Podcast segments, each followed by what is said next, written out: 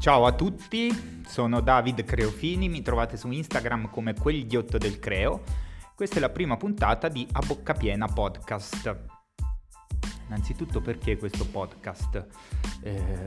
perché sono un fissato, impallato, impallinato di cibo, di vino e di tutte le storie che lo eh, riguardano. Credo che sia una storia, quella del cibo, che ci riguarda tutti. Anche chi dice che non gliene frega niente di quello che mangia o di come mangia o di quando mangia,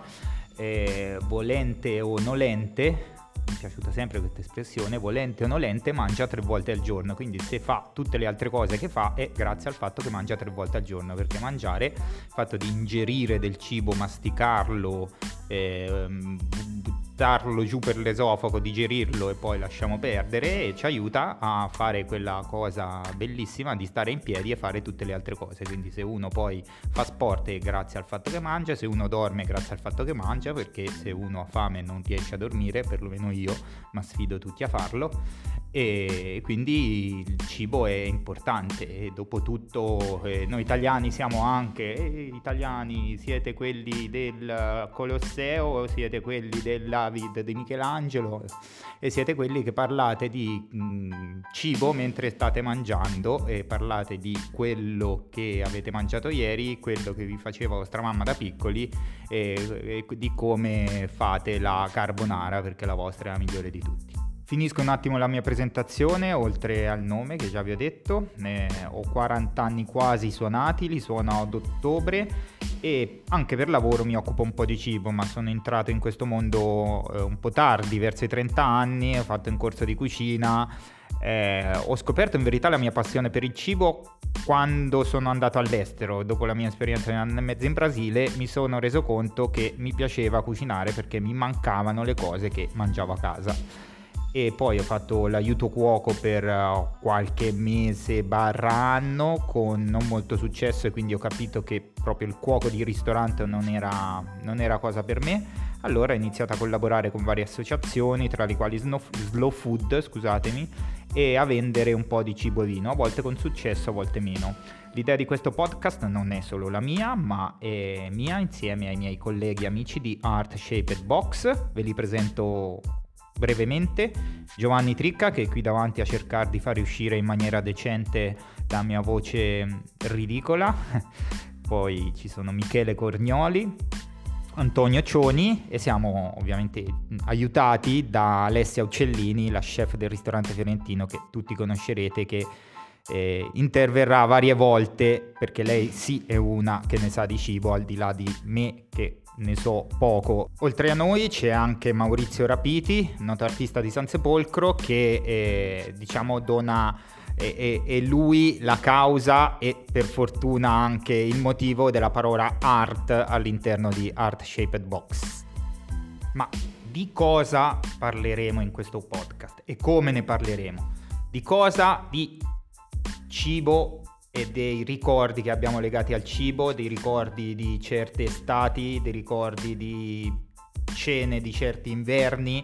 dei ricordi di periodi eh, in cui abbiamo dovuto mangiare con 4 lire, ricordi di abbuffate in 2, di abbuffate in 4. A volte mi è capitato diverse volte di fare delle abbuffate, di cucinare per 150-200 persone a 1500 metri di altezza eh,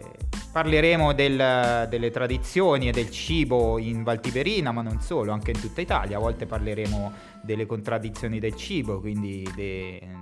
magari del, eh, de, delle nuove mode o delle vecchie tradizioni del, del biologico, del chilometro zero, eh, del, del, vegetariano, del vegano, di un sacco di, un sacco di cose.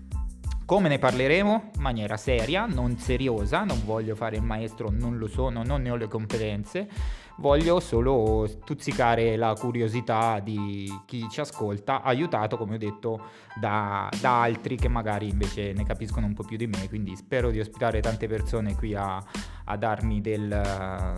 del cretino, a dirmi che ho sbagliato, insomma. In questa prima puntata, dato che oggi è il giovedì santo, si dice giovedì santo? Sì, oh, non lo so. Eh, parleremo del, della colazione pasquale, in, più specificatamente in generale di, eh, delle mangiate di Pasqua. perché in verità come appuntamento gastronomico, cibariesco, mm, abbuffesco, il, la Pasqua è più importante del Natale. Questo perché si inizia a preparare eh, le cose che si mangiano per Pasqua esattamente dopo il Natale. Quindi dopo la spezzatura del maiale, alla spezzatura del maiale si iniziano a mettere da parte le cose che poi mangeremo a Pasqua, come per esempio lo strutto, che prima verrà usato per friggere i dolci di carnevale, ma poi verrà tenuto da parte, verrà ritirato fuori solo appunto a giovedì santo. E, oltre che anche ai salumi stagionati mh, mm, che verranno avviati appunto eh, dopo il periodo di Quaresima, questo secondo la tradizione cattolica ve ne parlo io da ateo, da agnostico, non sono esattamente quello che so, ma eh, la tradizione cattolica ha più di una voce in capitolo nella, nella tradizione eh, culinaria e gastronomica italiana. Perciò dopo la spezzatura del maiale si tiene da parte appunto lo strutto, si affronta la quaresima senza toccare la carne, senza toccare anche le uova da tradizione e quindi si tengono da parte tutte le uova e vengono ritirate fuori per il giovedì santo per, per ehm, appunto preparare le prime, le prime, preparazioni di Pasqua. Ma la prima vera mangiata è quella del venerdì, del venerdì santo, la mangiata di magro, anzi la mangiata di vigilia, quindi senza carne, solo di pesce. In tutta Italia sono innumerevoli le, le ricette di, di, questo giorno, forse la più famosa e anche la più bella è il cappon magro, questo, questa costruzione, questo baldacchino barocco di pesce e verdure eh, che si fa in, in Liguria ma anche da noi, diciamo, nel, nell'interno, nell'Appennino, eh, si usa molto mangiare, eh, mangiare il pesce, mh, mm, però il pesce conservato, quindi le sarde sotto sale, il baccalà dissalato e poi preparato, infatti la mia mamma eh, mi ha chiesto oggi se per domani, appunto il venerdì santo, volevo il suo baccalà con le biete e il pomodoro. Ovviamente mh, mm, gli ho detto di sì, e di solito ci finisco mezzo filoncino di pane. Ah, vi avverto, mia mamma verrà fuori molte volte in, in queste puntate. Una perché eh, sono un mammone e due perché mh, mm, più di metà delle cose, più di metà delle cose sul cibo che so e più di metà delle ricette che so preparare le ho imparate da lei. Poi le ho trasformate, a volte gliele ho riproposte, lei non le accettate, abbiamo litigato, eh, però insomma... Eh, Fatto sta che ancora certe ricette io le mangio solo se le fa lei, tipo il baccalà con le biete per il venerdì santo e anche se sono ateo con suo sommo dispiacere le, le, mangio, le, mangio, volentieri. Eravamo rimasti al pesce conservato, tornando un attimo alla scaletta, diciamo, questa simile scaletta che mi sono dato. Oltre al baccalà, eh, appunto le sarde sotto sale che ho già detto e le aringhe quindi le aringhe fatte alla brace o anche semplicemente affumicate come si faceva una volta che si lasciavano appese sopra il camino ed d'inverno ci si, solo ci si strusciava il pane per non andarne a intaccare la, la sostanza eh, il, ma solo per averne un po' di sapore, un po' di sapore sul pane. Dopo il venerdì santo viene, dopo il sabato, la colazione pasquale che si fa più o meno in tutta Italia, anzi in tutta Italia sicuramente. Tante cose non le so, conosco un pochino quella di Roma partendo dalla città insomma, più importante anche dal punto di vista religioso. Eh, a Roma fanno proprio la peggio come si dice da noi perché oltre che tutta la roba con i carciofi che sono gli ultimi della, della stagione, eh, quindi la frittata con i carciofi, e tutti i carciofi carciofi fatti eh, secondo le, le, varie tradizioni giudaico o cristiane, fanno le coratelle, cioè a, colazione si mangiano le coratelle d'agnello coi carciofi. Lasciamo ora stare la diatriba agnello sì, agnello no a Pasqua perché non ne voglio parlare, dopo scontenterei sicuramente sicuramente qualcuno. E stringiamo un po' andando qua sull'Appellino, nella Val Tiberina, da noi per la colazione di Pasqua, eh, nella parte umbra, ma che abbiamo ereditato anche un po' qui a San Sepolcro, eh, c'è la torta al formaggio, accompagnata da vari saluti, da salumi, scusatemi, non dai saluti, eh, soprattutto dal salame. E, e altre torte salate fatte con ortaggi di stagione, le uova che si riusano dopo averle tenute da parte appunto eh, per tutta la quaresima, e le uova sode che come appunto mi ha detto Alessio Cellini, dopo essere state benedette dal parroco, vengono appunto bollite e si usano come per dare una benedizione, eh, quindi dandole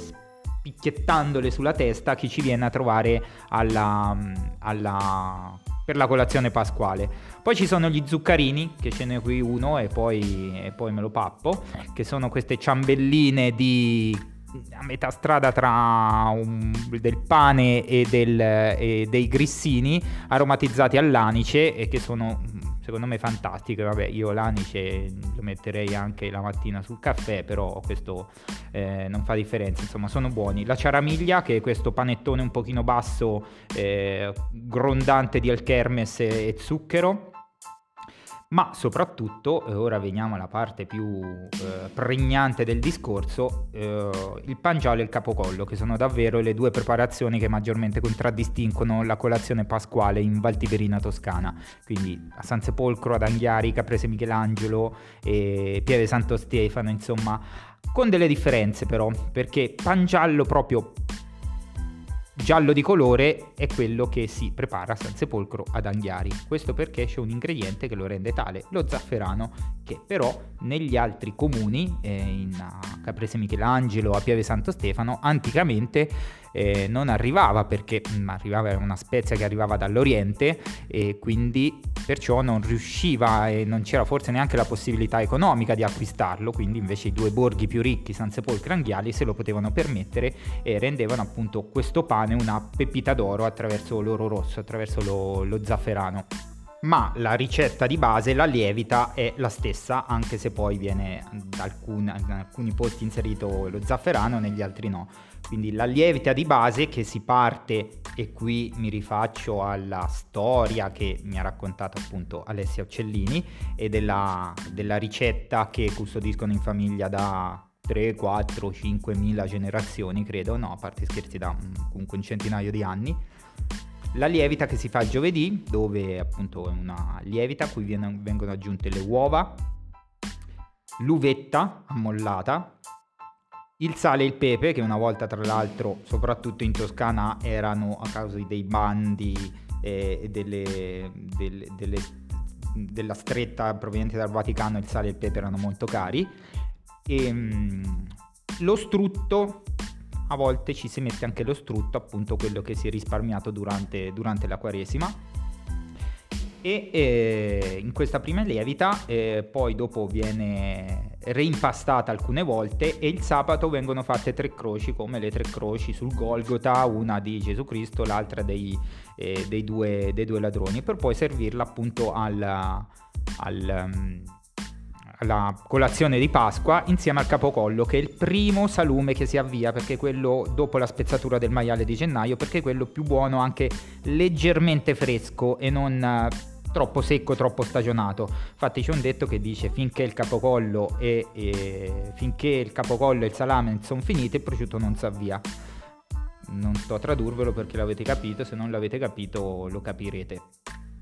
E perciò eh, oltre eh, dopo di questo praticamente si inizia a mangiare alle 9 di mattina per la colazione di Pasqua e si continua praticamente tutto il giorno e a Pasquetta ovviamente si mangiano, si mangiano gli avanzi portiamo a termine la prima puntata di A Bocca Piena podcast. Eh, la chiudiamo dicendo che speriamo che questa Pasqua abbia un significato anche sociale, non solo religioso, perché comunque sia una, una Pasqua dopo la quale ritorniamo a vivere, dopo questa eh, maledetta pandemia. Eh, sembra un po' retorica, ma eh, speriamo di risorgere. Parliamo poi della città della resurrezione di Piero della Francesca e speriamo davvero di poter tornare a, bri- a vivere e non a sopravvivere da qui, da qui a breve. Eh, quindi finiamo, il podcast si chiama Bocca Piena e devo finire eh, mangiando, quindi in tante puntate finirò mangiando. Qui uno zuccherino che è buonissimo, peccato non avere un goccino di vinsanto che è un'altra cosa appunto che si offre solo nelle occasioni importanti, tra le quali la colazione pasquale e ovviamente ogni produttore di vinsanto artigianale qua nella valle si reputa il migliore e tutti sono i migliori, basta che me lo date perché io lo bevo. Purtroppo adesso qui non ce l'ho, ma eh, mi farò bastare lo zuccherino. Mm, buonissimo. Benissimo. Grazie, grazie tante. Ciao. Tra l'altro sono le 7 e devo andare a preparare la cena. Ciao, ciao, ciao.